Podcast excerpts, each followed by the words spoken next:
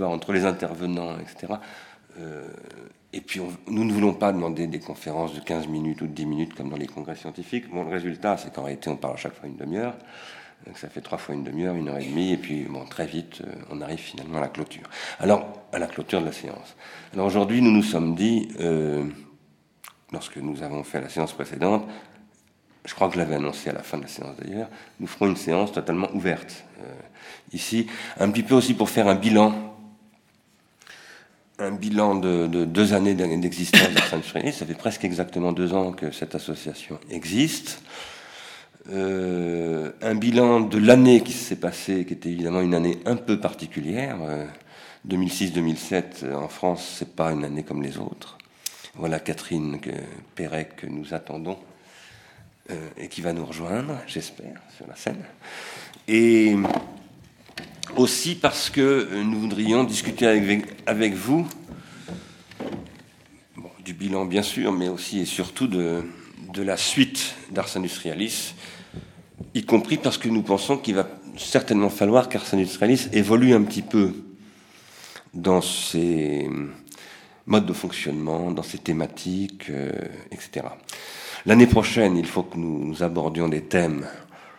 Je crois que là aussi, nous l'avons annoncé euh, à la séance précédente, nous travaillerons beaucoup sur l'éducation et en particulier sur la question de l'enseignement supérieur, parce que vous le savez bien, c'est un sujet qui va être d'une grande, qui est déjà d'une grande actualité, et d'autre part parce que la question de l'éducation, bien, nous l'avons engagée dès, la séance précédente, à travers un appel que je préfère appeler un appel qu'une pétition d'ailleurs. Euh, ça se présente comme une pétition parce que le logiciel qui nous sert à, à le diffuser est un logiciel dit de pétition, mais moi je préfère dire un appel.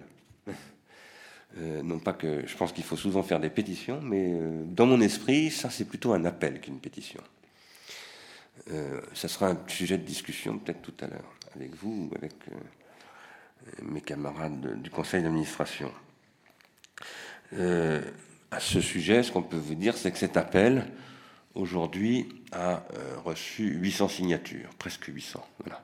Ce qui est 796 ce matin. Ce qui est plutôt bien, et en même temps très très peu. Alors c'est quand même très bien parce qu'il y a des signataires qui sont des associations. Comme par exemple euh, une association de psychiatrie très très intéressante, dont redis-moi le nom, Caro. Oui, mais le, le, développé du sigle, tu te souviens pas? Créapsy, en tout cas, qui est une association de, de psychiatres, de, de, personnel soignant du monde psychiatrique, vraiment de gens très intéressants, ont signé en tant qu'association. Il y a eu une diffusion par le syndicat national, enfin l'ex-syndicat national des instituteurs qui s'appelle maintenant le SNUIP, je ne sais plus exactement ce que ça veut dire, euh, qui n'a pas euh, signé en tant que tel, mais qui l'a diffusé dans, son journal, euh, et qui m'a invité d'ailleurs pour son congrès qui aura lieu au mois d'octobre prochain, annuel, à venir parler de cette question de l'attention, etc. Donc ça, remue, ça fait de l'effet, ça, suscite aussi des débats un peu polémiques, y compris à l'intérieur même d'Ars Industrialis. Et ça, c'est une chose dont nous souhaiterions parler aujourd'hui avec vous. Et j'espère qu'il y a dans la salle aussi euh, des personnes qui, ont euh, émis des questions, pour ne pas dire des doutes, euh, sur certains aspects ou sur l'initiative même de faire cette, de lancer cet appel. Euh, et quand je dis que j'espère qu'on va en parler, c'est parce que tout ça est complexe, qu'on peut, on peut tout à fait légitimement se dire, mais est-ce que c'est comme ça qu'il faut s'y prendre? Nous sommes évidemment parfaitement capables de, réfléchir à une autre manière de s'y prendre. Je dois vous dire aussi qu'il y a des personnalités comme euh, Jean-Luc Nancy, qui l'a signé il y a deux jours, euh, Elisabeth Roudinesco, Jean-Pierre Dupuis, et un certain nombre d'autres personnalités importantes, Nicolas Klotz, le cinéaste, etc. Euh, voilà. Et euh, Aldo Nauri, absolument. Aldo Nauri, qui est un pédiatre important. Euh, donc il y a du monde, je dirais, de, également, comment s'appelle-t-elle? J'arrive plus à trouver son nom, animatrice de, zéro de, pas de zéro de conduite. Jean, Jean Pini, voilà. Madame Jean Pini, qui est une des principales animatrices de Pas de zéro de conduite, cette pétition qui a fait beaucoup parlé d'elle. Alors ça, c'était une pétition. Et il fallait que ce fût une pétition, parce qu'il s'agissait de s'opposer à une mesure proposée par le gouvernement de passer sous l'autorité du ministre de l'Intérieur de l'époque, qui était l'actuel président de la République, M. Sarkozy. Euh, voilà. Euh, donc cet appel vit, et moi je crois qu'il va, il va se déployer. Euh, donc je suis très confiant dans la suite des opérations. Quoi qu'il en soit, je vais vous en parler là maintenant, parce que c'est en lançant, il y a deux, mois maintenant, enfin pas tout à fait deux mois, mais un mois, un mois où il y a la séance précédente. Je dis ça parce qu'en général, il y a deux mois entre les séances. Et cette fois-ci, il n'y a qu'un mois. C'est en lançant il y a un mois, nous avons annoncé avec Catherine euh, que euh, nous continuerions l'année prochaine de manière privilégiée sur la question de l'éducation. Et ça, c'est avec euh, Marc Crépon, Georges Collins et moi-même et Catherine que nous continuerons à faire le séminaire au Collège de philosophie sur ce thème de l'éducation à partir du mois d'octobre, je crois. Euh, mais d'autre part, nous avons dit que nous privilégierions dans Ars Industrialis euh, cette problématique, en particulier sous l'angle de l'enseignement supérieur. Euh, alors, ça, ce sont des choses dont j'espère que nous allons parler aujourd'hui avec vous, avec des questions qui se posent d'ordre proprement politique. Je parle sous le contrôle de mes cofondateurs, euh, ici présents, pour moi, mais ils peuvent me contredire, ou vous pouvez me contredire, pour moi, Ars Industrialis, c'est une association politique, fondamentalement politique. C'est pas un think tank euh, comme ça, euh, coupé de, des réalités économiques, sociales, internationales, etc. C'est une association qui prend des positions, qui occupe des positions politiques. Mais ça n'est pas du tout un parti politique et ça n'ambitionne pas, en tout cas moi je n'ambitionne pas du tout que ça le devienne on ne sait jamais, les choses peuvent arriver, mais c'est pas du tout fait pour ça, Ars Industrialis. C'est pas du tout fait pour être un parti politique, mais en revanche, c'est résolument un organisme politique. Et nous avons donc, en tant qu'organisme politique, des euh, questions de politique, y compris de stratégie et de tactique, comme se posent tous les gens qui font de la politique, euh, qui, se posent, y compris en termes d'adresse publique à nos adhérents et à ceux qui ne sont pas nos adhérents, certains d'entre vous ici qui n'êtes pas des adhérents, et, surtout euh, le public auquel nous nous adressons lorsque nous publions un livre. Je vous signale quand même que Marc Crépon et moi-même avons fait un livre qui était une des séances d'ici, qui est 48e au top 50 de, l'édition euh, des essais de sciences humaines. Tant mieux. Il a étrangement mis beaucoup de temps à démarrer. Sur les deux premiers mois, il ne se vendait pratiquement pas. Et d'un seul coup, il s'est mis à se vendre. Il s'est mis à se vendre après l'échec de la gauche. Ce qui prouve que cet échec aura au moins eu un certain succès, une, certaine utilité, c'est qu'il nous aura permis d'être au top 50. Mais euh, ça mérite d'être interprété. Ça mérite d'être interprété euh, sur le fait que peut-être qu'en effet, euh, il est temps de réfléchir maintenant dans l'après-coup à cette question de la démocratie participative avec les contributions que nous y avons données. Peut-être qu'il faudra que nous y revenions d'ailleurs dans les, semaines ou les mois qui viennent. Quoi qu'il en soit, je reviens sur les questions politiques et je voudrais lancer ça et m'arrêter de parler une fois que je l'aurai lancé, et laisser la parole peut-être d'abord personnes qui sont à cette table si elles veulent la prendre. Euh, il y a eu, lorsque nous avons lancé cet appel, une réaction particulièrement euh, rapide et je ne veux pas dire hostile parce que je crois que ce n'est pas du tout le cas, mais en tout cas pas contente, disons, d'un de nos adhérents euh, vous trouverez sa réaction sur le blog euh, qui s'appelle Soto, Soto étant un de nos adhérents. Euh, je ne sais pas s'il est là, je ne crois pas, parce qu'il. Si, il est là. bonjour. donc, vous avez animé, peut-être que je vous laisserai en dire quelque chose. Vous avez lancé une discussion sur ce blog. Maintenant, il y a une, combien, une quinzaine de contributions, quelque chose comme ça. Hein? Je les ai lues, c'est vraiment intéressant. Il y a beaucoup, beaucoup de questions qui sont posées. Ce sont de bonnes questions. Euh, parmi ces questions, l'avant-dernière que j'ai lue, c'était la quatorzième, je crois, c'est celle de cet adhérent, Bernard Umbrecht, euh, qui ne peut pas venir aujourd'hui parce qu'il habite euh, en province et il ne pouvait pas venir jusqu'à jusqu'à Paris spécialement pour Ars Industrialis. Mais en revanche, je lui ai demandé l'autorisation de parler de. Enfin, voilà, je lui ai dit que je lui ai demandé s'il pouvait venir, etc. Bon, il ne pouvait pas se libérer, mais j'aurais vraiment évidemment beaucoup aimé qu'il fût là pour défendre son point de vue.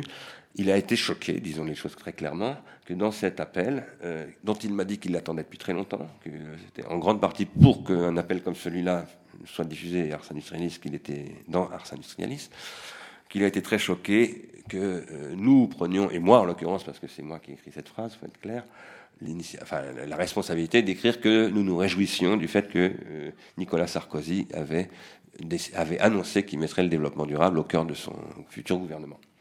Et ça, euh, Bernard Oumrecht a dit que pour lui, ça l'empêchait de signer cette pétition. Je pense qu'il n'est pas le seul à avoir eu cette réaction, même si c'est le seul qui nous l'ait dit de manière explicite. Je comprends d'ailleurs cette réaction parce que moi-même, je me suis demandé euh, ce que je faisais en proposant euh, de publier cette pétition avec cette phrase. Euh, je l'ai maintenue et je la maintiens plus que jamais, je dirais. Et atténuée encore. Et, et atténuée par notre ami. Et, et, je la maintiens plus que jamais. mais c'est une discussion qui, que, que, nous devons avoir avec vous, surtout un jour d'Assemblée générale, et où on parle de l'avenir d'Ars Industrialis.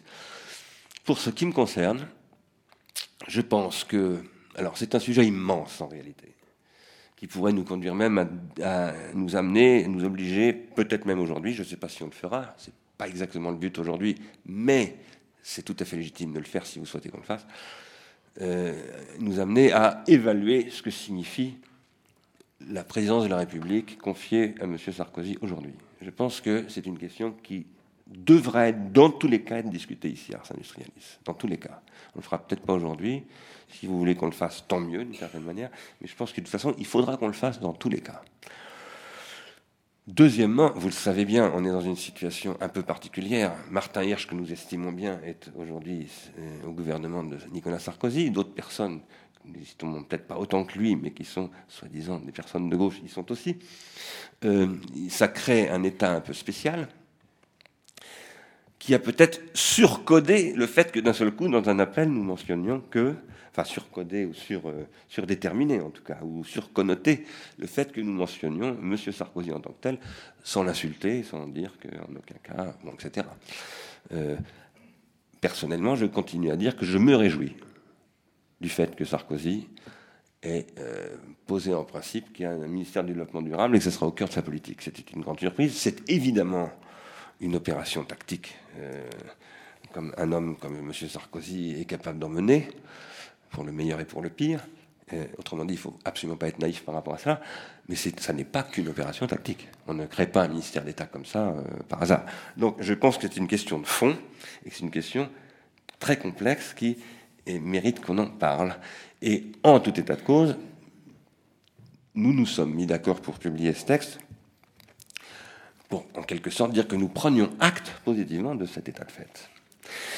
Par ailleurs, pour ce qui me concerne, je crois que j'avais déjà proposé ça dans. On en avait aussi discuté avec Arnaud Delépine quand on a publié euh, Réenchanter le monde. Je pense qu'il faut savoir prendre au mot les, organes, les institutions, les personnalités publiques et politiques. Et que quand, par exemple, le MEDEF dit nous allons réfléchir au réenchantement du monde, eh bien, il faut répondre chiche. Parlons-en. Ça ne veut pas dire du tout qu'on partage le point de vue du MEDEF.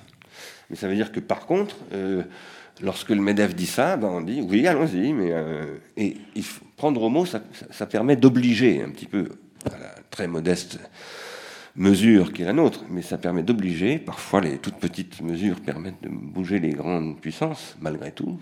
Ça s'appelle David et Goliath.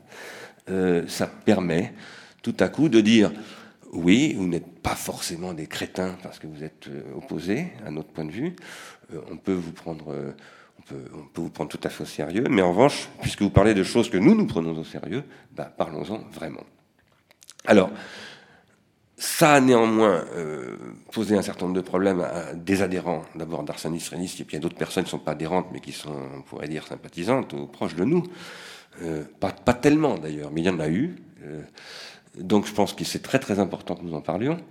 Mais au-delà de cela, euh, ça pose le problème de notre positionnement par rapport au pouvoir actuel. Euh, je redis bien, nous ne sommes pas un parti politique, mais nous sommes bien une association politique. Nous menons des combats politiques. Il va y avoir, par exemple, l'année prochaine, de toute évidence, un très grand combat sur l'éducation qui va se mener. En fait, nous avons déclenché cet appel bien avant les élections précisément parce que nous considérions que ce combat, ce serait le combat central de l'année prochaine. Je parle de l'appel faire attention pour une politique, pour une nouvelle politique de l'éducation. Euh, mais pour moi, mener cette, cette bataille, ça ne veut pas dire, euh, euh, comment dire, nous allons euh, occuper le terrain des valeurs traditionnelles, euh, disons de la gauche pour aller vite, etc. Et, non, ça, ça, moi personnellement, ça m'intéresse pas du tout. Euh, ce que je crois important, c'est d'essayer de, dire oui, ces questions sont très importantes, voilà notre point de vue là-dessus, nous défendons tel type de position, euh, mais euh, nous ne sommes pas dans une, politique partisane, comme on dit. Voilà. Bon, je vais m'arrêter là. D'abord, peut-être céder la parole à qui la veut à cette table. Et puis, si vous voulez bien, après, dire quelques mots du blog, je ne sais pas si ça, vous, si ça vous dit, si vous en avez envie. Après ça, j'aimerais que nous parlions de la campagne d'affichage de Canal J, euh, qui est dans le métro en ce moment, qui est, une opération particulièrement intéressante, et, pour revenir sur faire attention. Voilà. Est-ce que euh, quelqu'un veut intervenir ici Non, moi, j'ai, j'ai, disons, j'ai rien à dire. Je crois que ce serait quand même important qu'on discute sur cette question de la tactique. Qu'est-ce que c'est qu'un discours tactique? Euh, Plutôt que d'essayer de. Au fond, c'est tout à fait clair qu'ici, l'enjeu, c'est pas du tout de, faire un parti, de fonder un parti. C'est absolument pas ça. Enfin, je crois que ça a été clair depuis le début. Euh, en revanche, je pense qu'il faut, il faut être tout à fait clair sur qu'est-ce qu'on appelle un discours tactique. Euh, quel est le sens de prendre au mot hein, les politiciens? Comment jouer pervers avec plus pervers que soi ou moins pervers que soi, et pourquoi il n'y a pas d'autre solution? Et je crois que c'est important peut-être de, de s'arrêter un petit peu là-dessus. Voilà. Donc s'il y a des réactions, enfin je pense que c'est très important que les, disons, les mécontentements s'expriment euh, à propos de justement l'intervention de Nicolas Sarkozy, enfin du non Nicolas Sarkozy dans la, dans la pétition. Les mécontentements ou les questions Oui, ou des questions. Enfin, des, un débat sur ce point-là.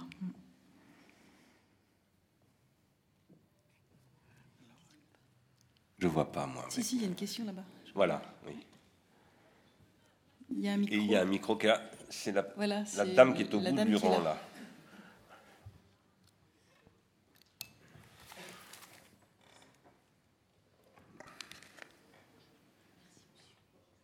Oui, moi je suis une nouvelle venue. Je ne fais pas partie de l'association, j'aimerais éventuellement en faire partie.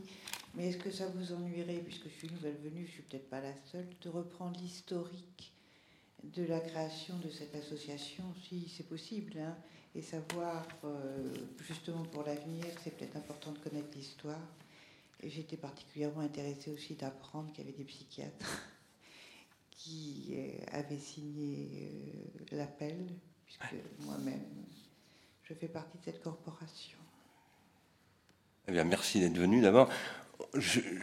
On va rappeler assez rapidement parce que parce qu'on l'a rappelé plusieurs fois ici, mais on va quand même. Vous avez raison, je crois que c'est utile.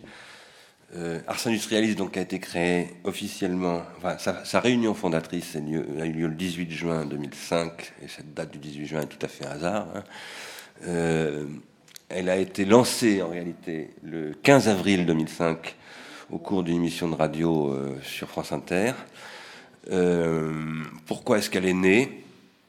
Ben D'abord, elle, est née, pour être assez précis dans la genèse de cette histoire, euh, d'une discussion que Catherine Perret, Georges Collins et moi-même avons eue, non pas de créer une association, mais à la, suite d'un colloque que nous avons eu en 2004, si je me souviens bien, à Cerisy-la-Salle, qui s'appelait La lutte pour l'organisation du sensible, où nous, où nous lancions une réflexion sur, euh, disons, très vite, c'est très schématique, mais euh, euh, le rôle de la technique et de la technologie dans la transformation de la sensibilité et, surtout dans la, guerre économique contemporaine, d'un côté, et d'autre part, la, la, la, façon dont on doit poser ce type de questions lorsqu'on est aussi bien artiste ou musicien que philosophe. Je dis musicien parce que j'étais aussi directeur de l'IRCAM à cette époque-là et que c'était aussi en présence de compositeurs et de chercheurs de l'IRCAM que ce, cette rencontre, ce, colloque avait lieu.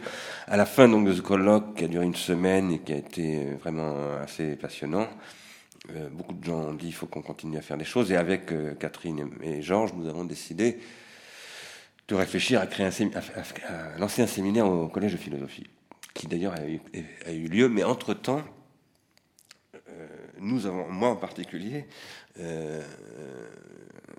Marc et moi, nous nous sommes rencontrés, nous avons discuté, et, et en fin de compte, ce ce séminaire, nous avons décidé de le lancer à quatre au Collège de philosophie, donc il existe maintenant depuis deux ans. Pas tout à fait, un an et demi. Et euh, il a... Deux, ans deux, ans. Deux années. Deux ans. Deux ans, d'accord. Mmh. Et oui, il y a eu deux années, effectivement, deux années complètes, tout à fait. Et alors, ça, c'était, euh, je dirais, euh, proto-ars industrialis. Enfin, c'est avant, c'est pas l'histoire, c'est la proto-histoire ou la préhistoire d'ars industrialis. Et puis ensuite, il y a eu le fait que nous avons commencé à travailler ensemble euh, pour ce séminaire. pourquoi ce séminaire? C'est parce que nous pensions que c'était important de réfléchir à plusieurs, en n'ayant pas forcément les mêmes points de vue, mais en ayant par contre les mêmes, les mêmes, euh, en partageant des objectifs communs, disons, et sur le fait qu'il faut relancer un débat collectif dans, le monde théorique euh, français international. Qui, enfin, je vous passe les détails, que aussi la technique est un aspect très très important dans cette affaire. La psychanalyse est au cœur aussi de, de nos préoccupations, etc la psychanalyse, et pas seulement la psychanalyse, le, psychique, disons. Hein. Et l'économie également, le capitalisme, que nous voulions réarticuler le rapport entre psychique et capitalisme, etc. Et puis, euh, entre-temps, euh, plusieurs choses se sont passées, dont en particulier le fait que euh, le référendum sur l'Europe a été lancé. et au sein de, entre nous, eh bien, nous, ne votions pas de la même manière sur ce référendum. Nous n'étions que quatre, mais entre, il y en avait deux d'entre nous qui votaient oui et deux qui votaient non. Et d'autre part, nous avons à cette époque-là fait pas mal de conférences en France et à l'étranger. Bon, et un, certain nombre de circonstances, pour ce qui me concerne, en tout cas, la publication d'un livre qui s'appelait Mécréance et discrédit, qui était un livre où je parlais beaucoup du désir du capitalisme, faisait que nous étions enfin, j'étais personnellement très souvent interpellé par les, publics de ces conférences en me disant tout ça c'est bien gentil, mais on est plutôt d'accord avec ce que vous dites, mais maintenant le problème c'est qu'il faut se donner des, donc pas simplement des raisons d'agir, mais des moyens d'agir. Et voilà, un jour je suis rentré d'un voyage à Berlin et j'ai proposé à mes amis du séminaire qui s'appelle Trouver de nouvelles armes, ce qui est évidemment euh, pas du tout un titre anodin. Quand je dis qu'il n'est pas anodin, c'est que par son, contenu même, il, montre bien qu'il s'agit de, se battre un peu, mais c'est aussi une citation de Gilles Deleuze. pas tout à fait une citation de Gilles Deleuze d'ailleurs, mais euh, presque, une paraphrase, disons. Euh, euh, voilà, en revenant de Berlin, on a eu une discussion où j'ai fait écho en particulier de la, discussion que j'avais eue avec des personnes de ce théâtre de la Schaubühne de Berlin, euh, qui portait à la fois sur les analyses de mon livre, mais aussi sur le rapport à l'Europe, les positions que je prenais personnellement par rapport à l'Europe. Et à ce moment-là, j'ai dit, mais moi j'ai des amis euh, en France qui prennent pas la même position que moi, mais ce sont des amis et on pense quand même la même chose. Donc le sujet est très compliqué. Et, voilà. Et à ce moment-là, j'ai dit, je crois qu'il faudrait faire une association. Et je suis rentré à Paris, on en a discuté, on a décidé de créer cette association. C'est comme ça qu'Ars Industrialis est né. Son fonctionnement, c'est tous les deux mois ici au Théâtre de la Colline, et nous n'existons que grâce au Théâtre de la Colline, je dirais, hein, parce que si le théâtre ne nous avait pas donné ce soutien, c'est très important de pouvoir disposer d'une salle comme ça, euh, on n'aurait pas pu tenir longtemps. Hein. Donc c'est une contribution formidable. Nous devons énormément au théâtre de la Colline. L'idée est d'ailleurs venue dans un théâtre à la Schaubühne de Berlin. Euh, mais par ailleurs, nous avons d'autres activités que ces réunions. Nous avons un site internet qui est très important euh, en termes d'outils de travail. Nous le gérons avec nos non-moyens, puisque nous avons zéro moyen, aucune subvention. Nous ne vivons que des, de, vos adhésions et des droits d'auteur de nos petits bouquins, voilà, qui ont un petit peu alimenté la caisse. Euh, donc, il y a ce site internet qui aujourd'hui euh, marche plutôt bien parce qu'il est consulté, il y a 20 000 consultations par mois, donc c'est plutôt très bien. Il est consulté sur le plan international et il y a pas mal de contributions dessus. Il est surtout euh, utilisé parce que nous enregistrons ça, par exemple, en ce moment, c'est enregistré, ça va être mis en ligne. A beaucoup de gens, euh, soit en province, soit dans des pays étrangers, qui le podcastent et qui participent comme ça. Moi, ça m'arrive souvent d'aller à l'étranger et de rencontrer des gens qui me disent euh, Alors, j'ai écouté la séance du séminaire d'il y a deux mois, vous avez dit ça, ou Catherine Perret a dit ça, etc. Qu'est-ce qu'on. Alors, ce sont des Anglais, des Japonais, des... Voilà, ça c'est assez formidable. Ars Industrialis existe vraiment maintenant au plan international. Bon, Ars Industrialis, c'est aussi deux publications à ce jour, une euh, qui s'appelle Enchanter le monde et une autre qu'on a faite avec Marc. J'espère qu'il y en aura d'autres bientôt. Et puis, ce sont des groupes de travail qui se réunissent, pas encore comme on le voudrait, malheureusement, mais ça viendra. mais ils se réunissent quand même, mon cher. ils se réunissent quand même euh, mais dans des conditions qui sont difficiles, parce qu'il n'y a pas de permanent, il n'y a personne qui travaille à Ars Industrialis. En fait, il y, a Caroline qui travaille beaucoup à Ars Industrialis, mais comme ça, euh, pendant euh, ces temps disponibles, qu'elle a de moins en moins. Bref, nous avons des tout petits moyens. Et puis, alors, nous avons le séminaire du collège, qui n'est pas un séminaire de Ars Industrialis, hein, c'est très clair, mais qui est un séminaire qui est à l'origine d'Ars Industrialis. Et donc, ça, c'est un lieu de rendez-vous tous les 15 jours. C'est important, parce que ça veut dire quand même qu'on se voit très régulièrement. Voilà. J'espère que j'ai répondu à votre question. Peut-être que. Vous voulez ajouter quelque chose oui, Ce qu'on pourrait ajouter, c'est que, euh, certes, Arsène Industriel a été créé par quatre philosophes plus euh, une juriste, euh, Caroline.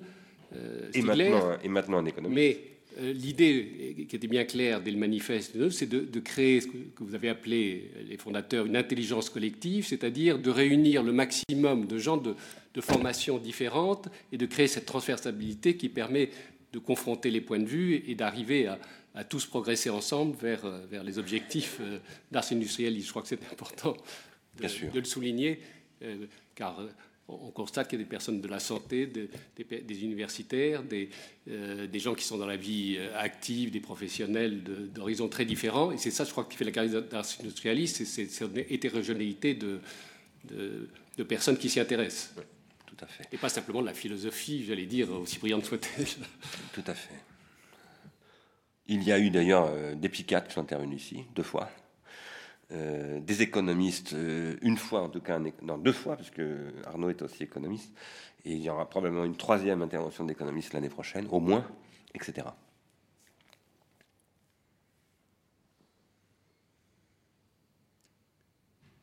Je ne vois pas grand-chose. Est-ce que vous voulez, voulez pas dire quelques mots de ce, qui, se dit sur le site, euh, sur votre blog? Voilà. Donc ce blog s'appelle. Comment il s'appelle? Oui, euh, bonjour, je m'appelle euh, Christophe Rigon, donc alias Soto sur Internet. je tiens un blog qui, a des thématiques qui rentrent en forte résonance avec celles d'Ars Industrialis, dont je suis par ailleurs membre.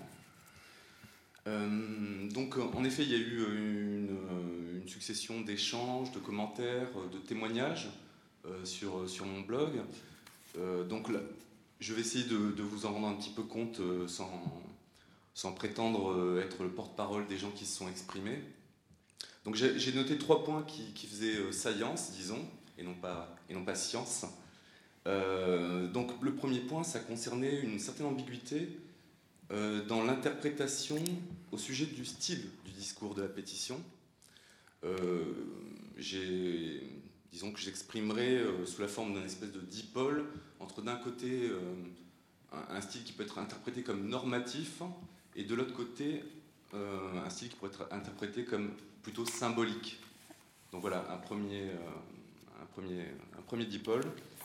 en deuxième point, euh, il y a beaucoup de gens aussi, je pense, qui se posent la question de la validité empirique euh, de ce phénomène de trouble de l'attention chez les enfants, et qui se posent aussi la question de, la mise en relation, évidemment, causale entre, d'un côté, euh, l'activité donc des industries de programme, et de l'autre, ce phénomène. Et en troisième point, j'avais noté aussi, donc là ça concernerait plutôt le positionnement le positionnement, disons, et la stratégie politique euh, de la pétition. Euh, pour, pour l'illustrer, je vais, je, vais reprendre, vos mots, Monsieur Stigler. Euh, il s'agirait donc aujourd'hui non plus de s'opposer, mais de composer.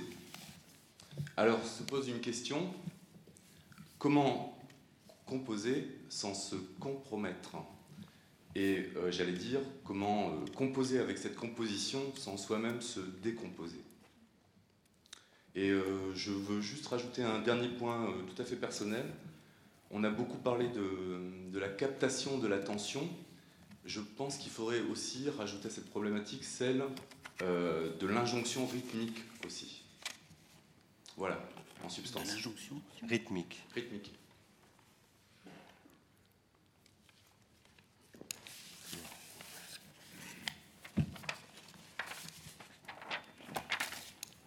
Avant de commencer euh, le- Ah oui. la discussion, est-ce qu'on peut avoir euh, deux ou trois mots ce que- sur l'injonction rythmique?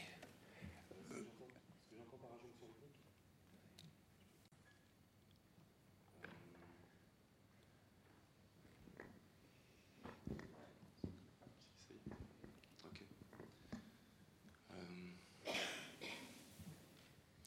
je pense qu'on peut st- constater aujourd'hui qu'il y a une, une, injonction à l'accélération de façon générale. Et donc, la question, c'est quel est l'effet de cette euh, accélération en termes euh, psychocognitifs, on va dire? Y a-t-il des limites? Ces limites sont-elles euh, sont-elles renseignées scientifiquement? Voilà. voilà le genre de questions que je me pose. Qui veut intervenir ici? Peut-être sur opposition-composition, qui me paraît un point important. Euh, je crois qu'une de nos ambitions, mais complexe, euh, c'est de, poser une critique qui ne soit pas une résistance. Voilà. Et on, essaie donc de trouver dans cette, euh, dans cette perspective-là l'idée, au fond, qu'est-ce que ce serait qu'une affirmativité de la critique? Hein euh, au fond, au fond, quel est le désir qui porte cette critique hein, et, non pas au fond quels sont. euh, euh, et, voilà. Et c'est, je crois ce qui porte véritablement tout ce qu'on essaie de faire. Donc, essayer de nous constituer comme une puissance d'interlocution face à un pouvoir, ce qui veut dire par définition qu'on n'en fait pas partie, justement, qu'on est les autres. hein. Mais ce qui veut dire aussi que nous, on est à la recherche de notre propre désir. hein. c'est ce qui fonde notre jugement, nos jugements, notre critique. Et, je crois que tout le travail philosophique qu'on mène euh, dans le séminaire, justement, il essaie véritablement de, de- de fonder hein, en amont de ce point de vue-là. Euh, moi, je suis très attachée à, cela parce que je crois qu'on a quand même vécu avec, euh, disons, avec la modernité euh, et avec la, disons, la fin de la modernité euh, d'une certaine façon à laquelle on, on on a constater euh, l'impasse hein, d'une critique qui est fondée finalement sur euh, strictement la contestation, hein, ce qu'on appelait autrefois la contestation. Donc voilà, si, je peux vous donner hein, euh, une espèce de comme ça d'horizon dans lequel on, travaille, je crois que, enfin pour ma part, je dirais ça. Je sais pas ce qu'en pensent mes mes co- collègues. Bah, Moi, je, je, je- je revendique très très fortement cette position de la composition. J'ai même écrit un chapitre là-dessus. Euh, je, pense, alors c'était en mes créances et discrédits précisément dans le premier tome. Enfin, je pense que c'est à ça que vous faisiez référence aussi tout à l'heure.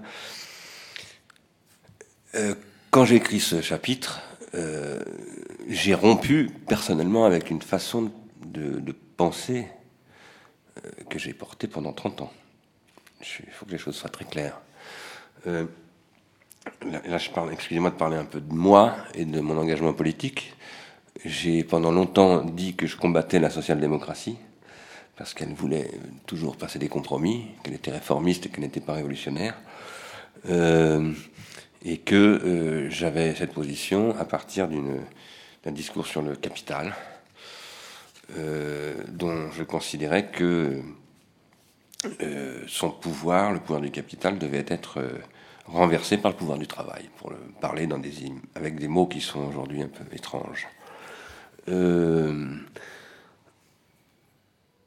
mille raisons ont fait que euh, ces dernières années, j'ai dû me mettre au clair avec ces positions et que, entre autres, je suis d'ailleurs passé par la lecture de la déconstruction, ce qu'on appelle la philosophie de la déconstruction, Jacques Derrida, etc., euh, qui est une pensée qui a fait un énorme travail, quelles que soient les critiques qu'on puisse vouloir lui faire par ailleurs, hein, euh, dont certaines je peux partager.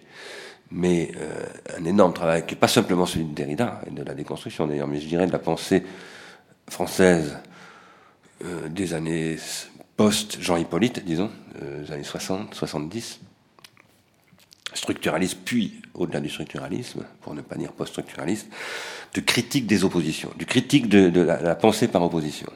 Et là, je pense que c'est Derrida qui est allé le plus loin dans cette critique, où il a montré qu'en réalité, avec ce qu'il a appelé la logique du supplément, dès que je commence à critiquer une position, je suis habité par elle sans m'en rendre compte, et je deviens souvent encore plus euh, critiquable que la position que je critique, par cette, le fait d'être habité par elle. Bon, c'est un sujet évidemment très complexe qui mériterait mille commentaires, euh, mais pour moi, ce qui m'a d'ailleurs fait entrer dans la philosophie, c'est ça. C'est-à-dire que d'un seul coup, je me suis dit, ce qui m'a fait passer de la politique, de la lutte politique contre le capitalisme, à la philosophie euh, pour une vraie euh, lutte politique, qui, je dirais, dans le prolongement de ce que disait Catherine, non seulement ne s'installe pas dans la résistance, mais et, veut être critique, mais du coup pose qu'il faut inventer, que la critique doit être inventive, c'est-à-dire fondatrice, qu'en aucun cas on ne peut s'opposer à quiconque si on n'est pas capable de dresser une autre opposition.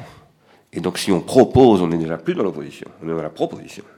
Il faut être propositif. On ne peut pas se contenter d'être oppositif. Ce qui ne veut pas dire qu'il ne faut pas savoir s'opposer. Il y a des choses avec lesquelles on ne peut pas composer. Moi, par exemple, euh, je le disais d'ailleurs avec euh, Marc Crépon euh, pendant notre déjeuner tout à l'heure, euh, je suis tout à fait prêt à discuter de certaines questions euh, qui sont euh, aujourd'hui portées par le gouvernement, qui par ailleurs, je tiens à le dire, est légitime, légitimement élu, avec 53% des électeurs et 85% de participants.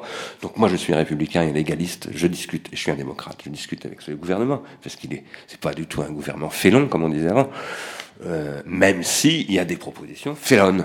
Et ça, je le revendique complètement. Euh, et en particulier ce ministère euh, de l'identité nationale et de l'immigration, qui est une honte de la République.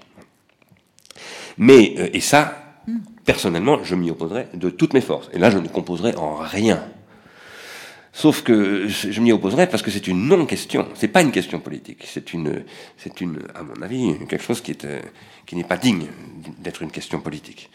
Par contre, c'est une question politique de critiquer correctement ça. Et ça, c'est loin d'être si facile que ça. Bon, ça, je pense qu'on y reviendra d'ailleurs. Mais en tout, cas, ce que je voulais dire, c'est que euh, la question que vous avez posée est une vraie question, par ailleurs. Une question que je me pose très souvent. Comment composer sans se décomposer? Eh bien, ma réponse, je dirais qu'elle est justement de se poser. D'abord, il faut se poser des principes de composition. Pourquoi ça compose?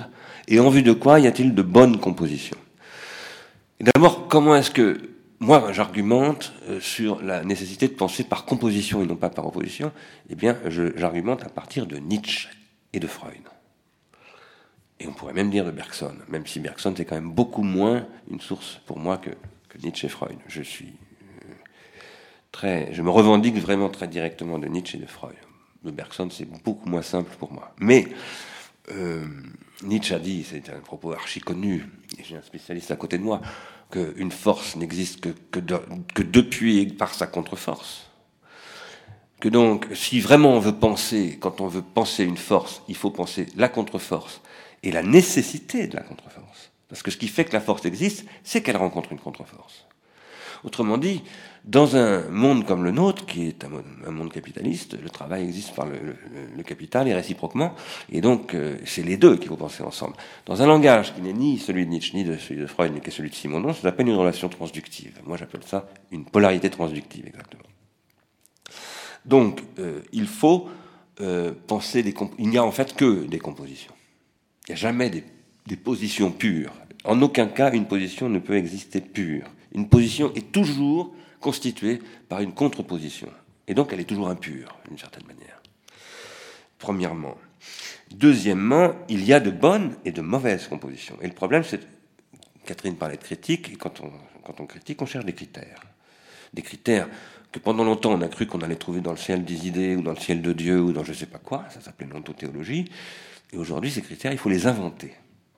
Et ça, ça s'appelle, je pense que c'est de ça qu'on parle aussi Nietzsche, quand il parle de, je ne sais pas si tu te reconnais dans transvaluation de toutes les valeurs, mais je pense que c'est ça qui est en jeu chez Nietzsche. Hein ce qu'il appelle devoir créer des valeurs, etc. Troisièmement, euh, pour pouvoir se donner de tels critères, il faut évidemment euh, tenir un discours sur ce, qui, sur ce qui fait qu'une composition est dynamique ou antidynamique. C'est-à-dire qu'il y a des compositions qui, qui, vont vers la décomposition. Il y a des compositions qui conduisent à la décomposition, à ce que les Grecs appelaient la ptosis, le déclin, ça veut dire.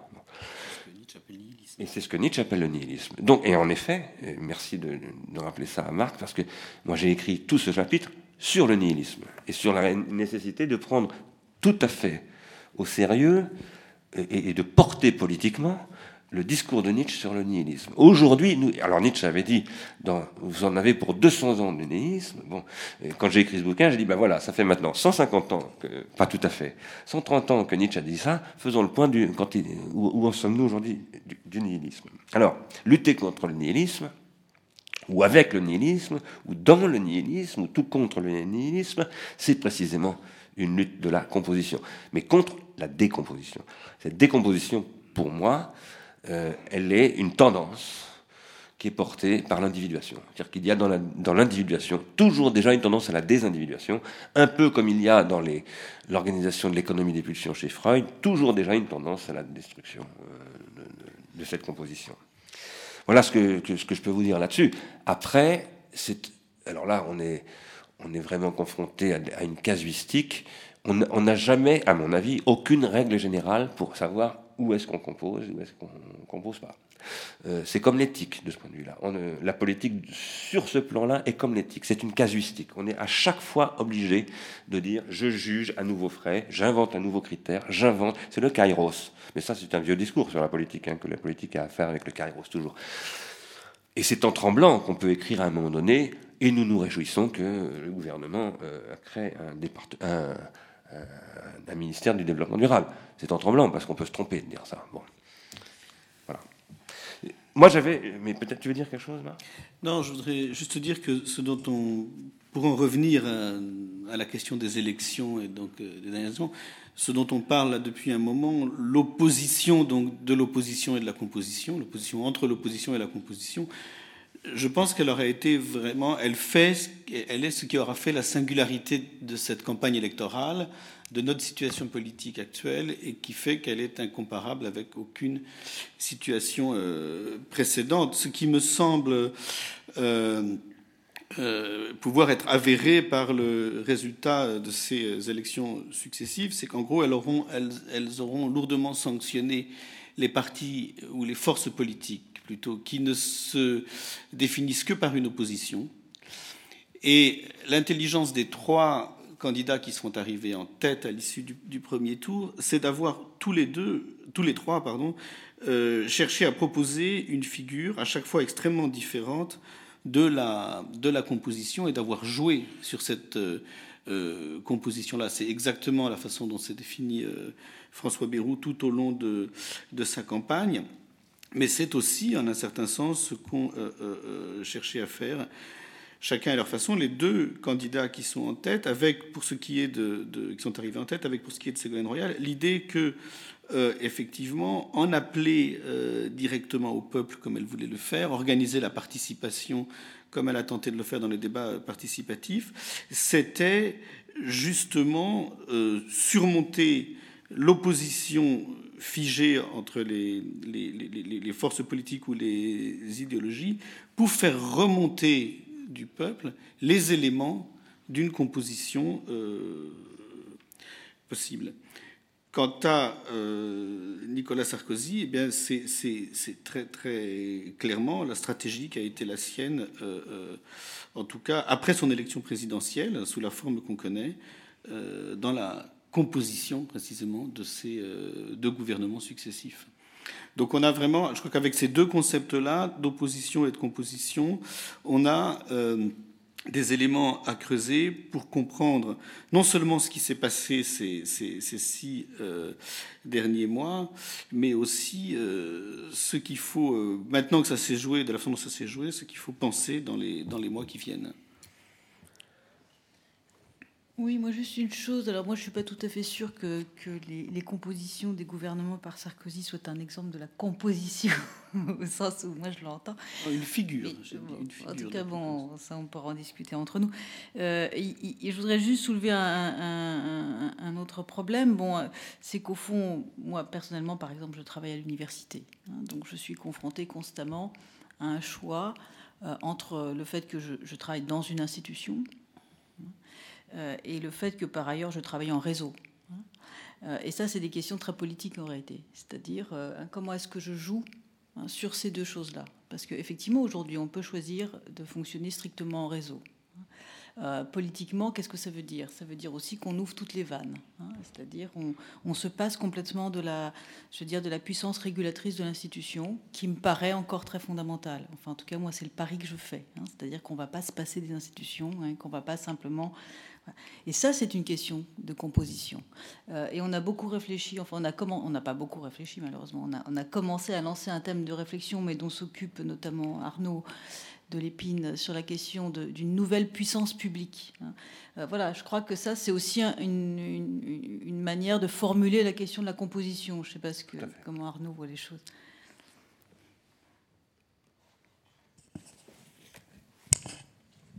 Oui, quand, je disais tout à l'heure que le, souci, c'était justement que des, philosophes puissent travailler avec des entreprises, et, avec des gens, allez dire, même qui ont eu l'expérience de pouvoir, pouvoir économique, pouvoir euh, politique, pouvoir syndical et autres, c'est l'idée euh, qui, était dans le manifeste fondateur d'Ars Socialiste de créer enfin, l'idée que de composition à travers une nouvelle puissance publique, c'est pas de donner à l'État, euh, pour résumer, de donner à l'État tous les pouvoirs pour faire ce que ne ferait pas le marché, c'est d'arriver à ce que un certain mode d'intelligence puisse être fait entre divers partenaires pour arriver euh, sur le long terme à, faire ce que le marché aujourd'hui nous démontre tous les jours qu'il ne fait pas. Voilà ce qu'on peut dire, on ne va pas rentrer plus avant là-dedans. Et c'est là où, effectivement, euh, c'est un sujet bigrement complexe. Nous ne sommes pas les seuls d'ailleurs réfléchir là-dessus. L'année prochaine, nous ferons venir probablement euh, un économiste très connu qui est en train de, travailler euh, avec des économistes au niveau mondial et, qui va sortir un rapport euh, euh, sur lequel nous dialoguerons avec, lui. Et je pense que là, il y aura quelque chose de très. Enfin, des, possibilités d'échange, tout à fait fructueuses par rapport, je dirais, vers quoi nous voulons avancer. Moi, je voulais vous demander quelque chose, parce que vous avez parlé, je reviens sur l'appel, le contenu de l'appel et les réactions sur votre blog. Vous avez dit que l'appel paraissait normatif, d'une part, à certaines personnes qui sont intervenues sur le blog, et symbolique, par ailleurs. Et, j'aimerais bien que vous précisiez ce que vous entendez par là, ou comment vous avez... Euh... Euh, moi, la façon dont j'ai interprété... Euh, enfin, en fait, c'est moi qui ai formulé ces, ces, ces deux termes. Euh, j'allais dire, l'aspect normatif, ça serait l'aspect prescriptif. Et c'est un peu plus difficile pour définir l'aspect symbolique, mais. mais j'ai envie, envie, de parler d'inspiration, j'ai envie de parler de, de, croisement entre le, entre le sémiotique et l'analogique. Je ne sais pas si ça vous parle. C'est un peu, un peu général. C'est un petit peu. bah oui. Mais arrêtons-nous d'abord sur le normatif, parce que. D'accord. Qu'est-ce que vous voulez dire exactement par là? Parce que euh, quand vous dites euh, c'est prescriptif, euh, c'est d'ailleurs pas tout à fait la même chose. C'est une personne qui est intervenue sur le blog et qui a dit je n'ai pas signé. Oui. Euh, je me souviens plus exactement de ces termes, mais moi je l'ai traduit en termes euh, de normativité. Oui, mais pour, pourquoi? Je pense que, que j'en suis pas certain, mais je pense que la personne a employé ce mot-là. D'accord, d'accord. Bon, moi j'ai une, idée en fait là-dessus. J'essaie de vous en faire parler parce que j'ai un point de vue sur cette question. Est-ce qu'il y a des personnes présentes ici euh, qui, qui euh, comment dire, euh, qui feraient écho à ce sentiment de normativité ou qui, entendent en tout cas, sans forcément y faire écho? Oui, là-haut. Merci, je vous vois maintenant.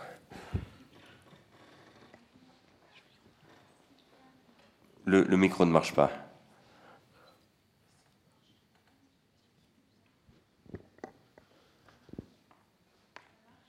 Toujours pas.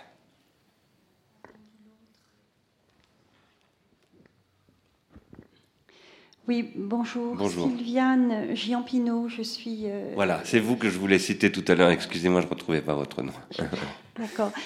Euh, je suis psychanalyste euh, et psychologue et notamment je travaille avec des tout petits et sur les questions de prévention depuis un peu plus de 25 ans et aussi évidemment sur ces enjeux de euh, télévision, écran et effet contre effet éventuel, voilà, sur l'attention et tout ça. je suis, je suis moi-même signataire et je suis là aujourd'hui pour soutenir l'appel.